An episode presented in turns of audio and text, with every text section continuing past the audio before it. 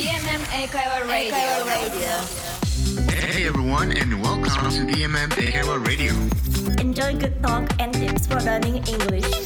DMM 英会話 Radio DMM 英会話ラジオ Let's get started.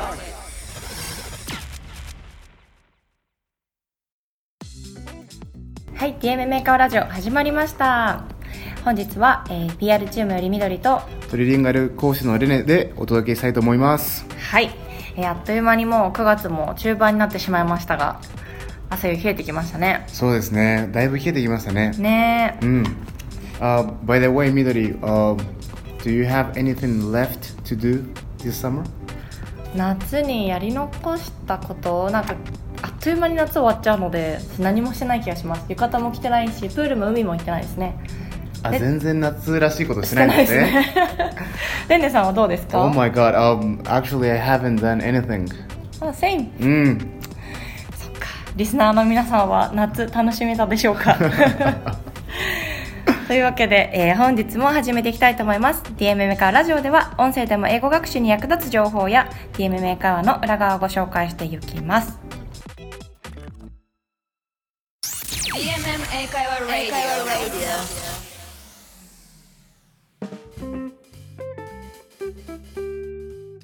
1つ目のコーナーはマテリアルオブザデイ DM メーカーのおすすめ教材をケツネタや旬のトピックを絡めながらご紹介しユーザーの皆様にもぜひ活用していただこうというコーナーです、えー、今回はホットな話題を絡めたトピックをピックアップしました。三浦さん、えー、今話題のスポーツといえば？間違いなくラグビーですね。Yes, exactly ですね。そう、えー、なので本日は、えー、デイリーニュース教材から Rugby fans learn Japanese before World Cup をご紹介したいと思います。今年の9月の20日からえーいよいよスタートしますが、えー I think everybody should be very excited, right? そうですね。アジア初開催が日本なのでかなり話題にもなってますよね。まああの私あんまりルールがわからないんですけど ニュースとかでやっぱりよく見るので気になっております。なるほど。実は僕もあまり理解してないです。はい。Yes まあでもあのライブビューイングとかスポーツバーとかで、ねたまたま中継していてそこに合わせた外国人のお客さんと会話する機会とかもあるかもしれないですしね。うん確かにそうですね。うん、こういう話題を押さえておくのはいいかなと思います。Right. では進めていきたいと思いますが、えー、とリスナーの皆さんにはぜひこの教材を一緒に読みながら聞いていただくと多分より理解しやすいので、えーぜひ一緒にやってみてください。はい。今回は Rugby fans learn Japanese before World Cup ラグビーファンワールドカップ前に日本語を学ぶというタイトルです。日本のことに興味持ってもらうのって本当に嬉しいですよね。ね嬉しいですね。なんか日本に来ている外国の方になんかいろいろ話をしていて日本の文化が好きだとか、まあ、アニメとかが好きだって言われるとすごい嬉しく思ったりします。うん、それでは、えっと、アーティクルを読み上げていきましょう。冒頭の部分を読み上げますね。Rugby players are preparing for the 2019 Rugby World Cup in Japan The tournament, which takes place every four years, will begin in September and some teams and their fans are trying to learn Japanese before the World Cup さてみどりさんはい今僕は何と言ったか分かりますかラグビーの大会が日本で行われると Alright っていうような感じですよね、うんはい Perfect OK good 何か気になった単語とかはありましたかプリペア4はうん知ってます準備をするとか、うん Very good. 〇〇に向けて準備していくっていうことですね、うん。はい。あとテイクプレイスもうん。なんか聞いたことあるんですけどこれどういう意味でしたっけ？えっとこれはそうですね。日本語で言うと開催するという意味になります開催する、うん。なんか開催するだとホールドうん。をよく使ってたんですけど、なんかこれの違いとかってあるんですか？ああ実はそれよく聞かれるんですよ。またあるある質問をあるある質問ですしてらっゃいますね。Alright. そう take place と、えっと、hold の違いなんですけど hold は自分から何かを主催するときですね。なので例えば I will hold my birthday party next week 来週自分の誕生日パーティーを主催しますで take place というのは自分主体ではなくて何かがどこかで開催されてるっていう時にって言いたい時に使います。なるほど。じゃあもう明らかに違う使い方なんですね、Very good なんか全然知らなかった、です。へえはい。よく聞かれるんで。はい覚えておきます、Alright で、えー先ほどのパラグラフに戻りますが、えー文化を学ぶのってすごく大事なことですよね。そうですね。そんなつもりなくてもこう失礼なことをしてしまったり、うん。その国でタブーなことをしてしまう可能性があるので、うん。まあ私もやっぱりある程度は理解して旅行とか行く時はえー行きたいなと思います、うん、すごく大事な点ですよね。うん、で、えー記事でも日本のマナーについて例をいくつか挙げてます。えー for example, in Japan, it's rude to blow your nose, point your finger, or talk on the phone while on a train. で、えーこれらのマナーを伝えた後に理由も、えー合わせて伝えるとより、えー相手が理解しやすく、えーなります。For example, uh, you could say, uh, in Japan, we are very considerate to others. A little bit too much. うん sometimes, sometimes. うん yeah. なるほどなんで、えー日本はすごく相手を、えー重んじる文化だからこういうことを大事にしてるんですよっていうのを、えー伝えるといいですねそうですね、なんか理由が分かれば向こうも納得してくれるのかなっていうのはありそうですね。うん。確かになんかあの北米アメリカとかカナダに行った時は、うん。例えば電車の中で物食べたりとか、うん。電話してたりとかみんなしてたのでなんかみんなしてるとそういう文化なんだなと思ったんですけど、ああ確かに確かに。うん、なんか興味深いなと思いました、ちょっと気になってえっ、と日本日本のマナーみたいなのを英語で検索してみたんですよこの前。Things not to do in Japan ってうん。ググってみたんですけど、うん。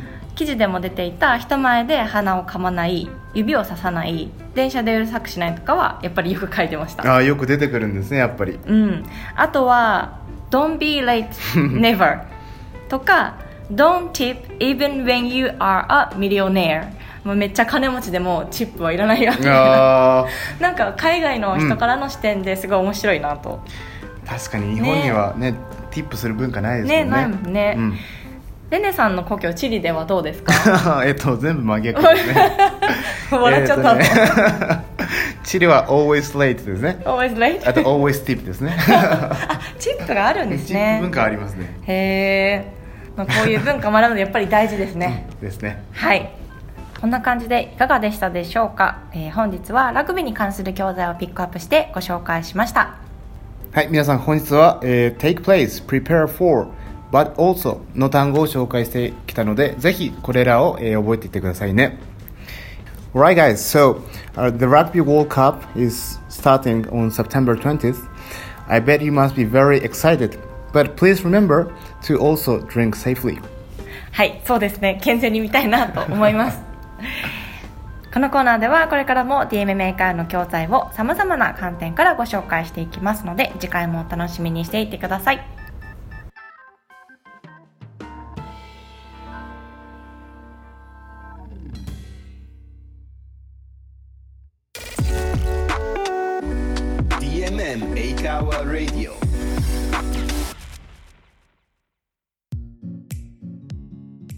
さて次のコーナーはなんと新しいコーナーです。その名も The Shoestring このストリングというのは直訳すると靴紐という意味なんですけど紐のように細いわずかなという形容詞の意味も持つんですね。担当してくれるのは DM メーカーの講師であり現在さまざまな国へ旅をしているお二人。日本人講師のくるみさんネイティブ講師のジュリアンさんです。限られた予算で旅をしている。バジェットトラベルなお二人なのでザ・シューストリングというコーナー名にしたそうです。お二人が旅で訪れた現地の様子や旅に役立つ情報など日本からはなかなか発信ができないようなエキサイティングな内容となっておりますのでぜひリスナーの皆様も一緒に旅をしているような気持ちになって聞いてみてください。英語メインでお話ししているのでぜひリスニングの練習にもなるかと思います。ではどうぞ。Hello. Konnichiwa. Minasan. Everyone. Seno. Welcome, Welcome to, to, the, the shoestrings. So, uh, you are probably wondering who we are. So, first, let us introduce ourselves. Uh, Julian, can you introduce yourself first? Certainly. I'm Julian. I spent nine years in Japan teaching English. I spent most of that time at the beach, at 7 Eleven, and also at Hitakaya. Do you know 日高屋あ日高屋はあの安い中華食堂ですね。My favorite one is La Gyocha set. Alright, now, could you please introduce yourself, Kurumi? Okay, so I'm Kurumi. Please call me Kurumi sensei. I'm 27 years old Japanese girl. And I was an English teacher in public high school for four years. and my favorite Japanese food is sushi. my favorite Japanese drink is Killing Ichiban Shibori. And my favorite Japanese place is Saizeriya. I always eat chicken there. When you say your favorite food is sushi, that's pretty pretty broad. Which uh, sushi is your favorite, particularly? I like scallops. I always go to Kura Sushi with my family. First thing I order is scallop, please. Scallop. What? えーちなみにスカラップ何かわかりますかホタテです。Also, you're probably wondering what, uh, what we are doing. The answer is simple. We are just traveling. And at the same time, we are teaching English for DMMA Taiwan. You're probably wondering why are we traveling? Well, for me personally, I was living in Japan for 9 years and I realized it's time for a break. and also traveling around the world was for uh, for me that was a big dream so i decided to make my dream come true before i getting too old and also i wanted to enjoy my vacation after working for same school for four years Okay, so let's start our program. Uh, what we are going to do is just simply report the country where we are and report the culture and languages, and also we will try to give you some useful tips for traveling and always try to teach you some useful English expressions as well. So let's start. Uh, please don't fall asleep. Alright, so let's start with a quick quiz and you can try to guess which country we're in. We'll give you some hints, so please try to use your imagination and guess. Hint 1 There are many wild horses. Hint 2 People drink horse milk and camel milk. Hint 3 This country is in a high altitude. Hint 4 The capital used to be Astana, but 2019 it has changed to Nur Sultan. Hint 5 They have strong influence in their culture from Russia. Last hint They are next to China, Russia, Kyrgyzstan, and Uzbekistan. Did you get the right answer? I think the last hint was big. It means the country is in Central Asia. Okay, so the answer is Sena, Kazakhstan. Wow, and if you got the right answer, you get one point. What is the point for? I don't know. Maybe you get a can of beer or something. Anyway, we are here in Kazakhstan. I think most pe- Japanese people don't even know where it is. Yes, that's right. Kazakhstan is not really familiar to most people, uh, maybe because of its location is pretty isolated. So we will introduce you how the country is and give you some ideas about this country. When we were walking around the town, we recorded on the streets and in some shops. So I hope you can get a feel of the atmosphere in the town. So please enjoy listening to our random reports from the city of Almaty. Now we are at the supermarket. Uh, I'll give you some example of the living cost here. Let's say Coca-Cola. Two liters of Coca-Cola cost about 40 yen. That's crazy. And I love my I love my beer, and I always like to check for the cheapest prices because I'm what you might call Bentley in Japanese. And- Bentley. Ah, Be- Convenient. ah. So my favorite beer, I can't pronounce it right, but I think it's called Zateki Gus. And for a 500 milliliter can, it's 170 tinge or about 46 yen. So compared to the living standard, here the living cost is really cheap. Why do why why don't we just move here? Uh, for many reasons. For one, they don't have a beach. Well, here in Kazakhstan, they have many kinds of dairy products, such as Cheese, kumis, milk, yogurts. yeah. So kumis is basically horse milk, and they also drink camel milk too. They drinks or they drink. They drink. So now we got the one bottle of white wine and four cans of beers and three packet of cheese and one pickle. And it was 2880 tang which is like 750 yen total. So it's really cheap here drinking alcohol. If you want to drink come to kazakhstan now we got the two glasses of cold draft beer in kind of a bottle shop. It costs 500 tenge, which is like uh, 150 yen. This is my favorite place in the world. That was it. Thank you so much for listening. That was the report from supermarket and um, bottle shop about their living costs. Now you can imagine their living costs, right? Okay. All right, yep. So just remember, Kazakhstan is heaven for alcohol lovers. It is a little strange. The beer usually comes in a pet bottle, but it still tastes the same. Uh, now we will give you some more examples about costs. For example, accommodation Uh, 宿泊ですね. It's really important factor for budget travelers, right?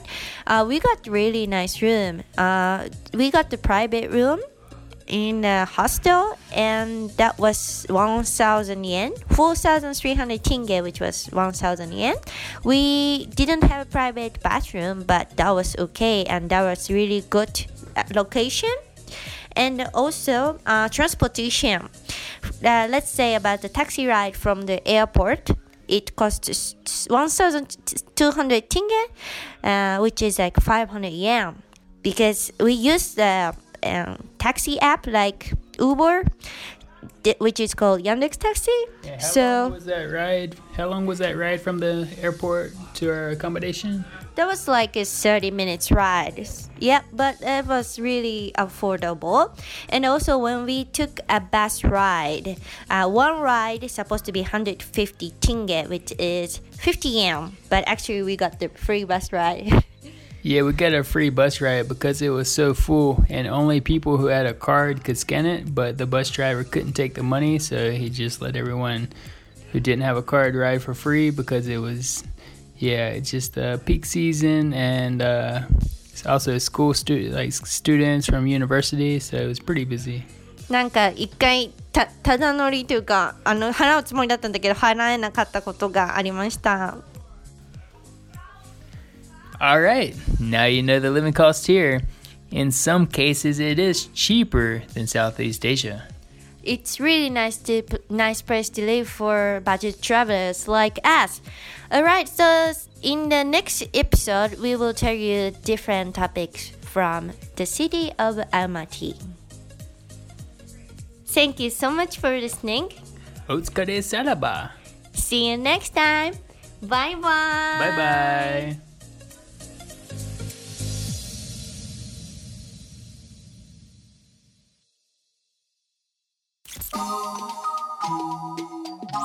DMM 英会話ラジオ。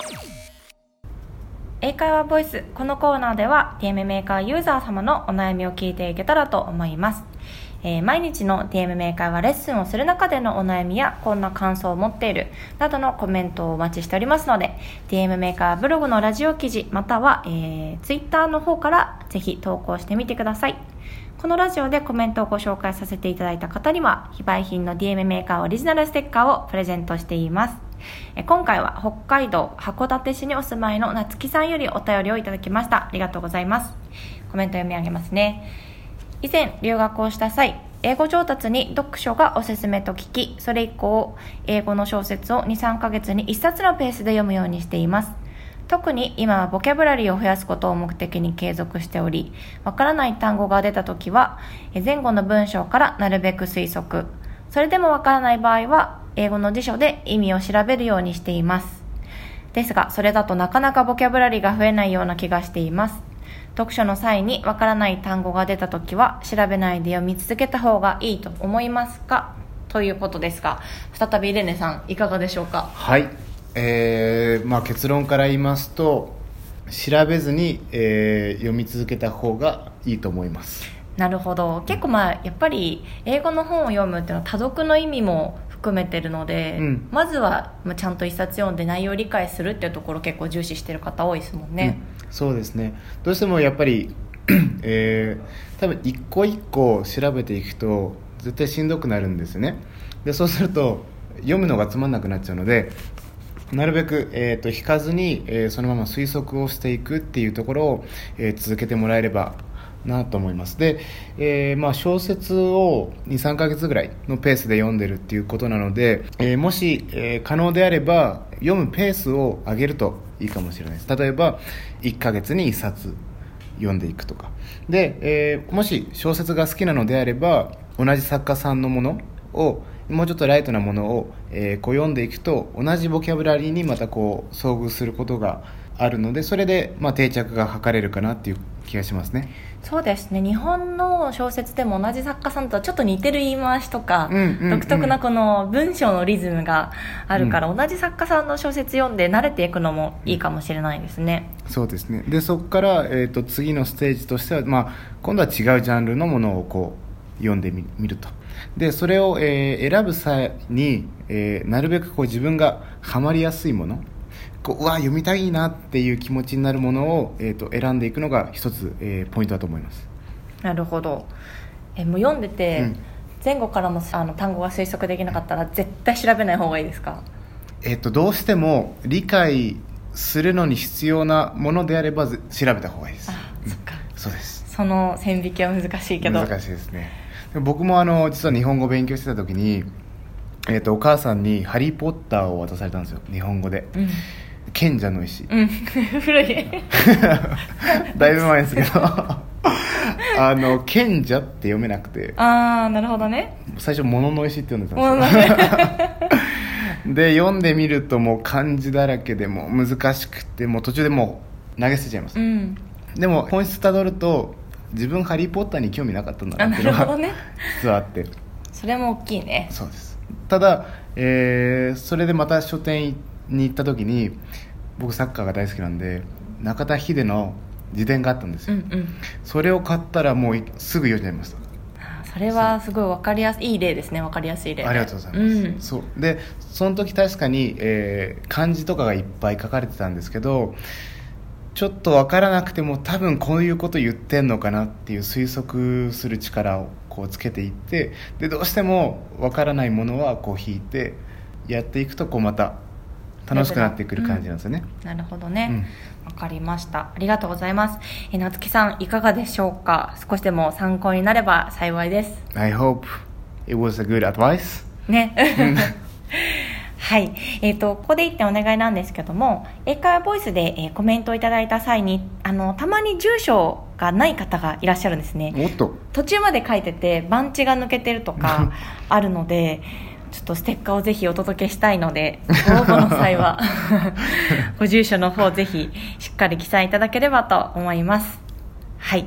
では、これからもじゃんじゃんお悩みやコメントをお待ちしておりますので、えー皆さん、DM からブログか Twitter の方からご応募ください。はい。今日いかがでしたでしょうか Alright guys. Uh, it was great to talk to you again. Um, so today we talked about the end of the summer. We talked about rugby, and we talked about culture. Yeah. So uh, if you have a chance to travel, please remember to not to only focus on English, but also check out the country's culture. そうですね。いいこと言いますね。 All right. Thank you. はい。では、次回もお楽しみに。お楽しみに See you next time. See you next time!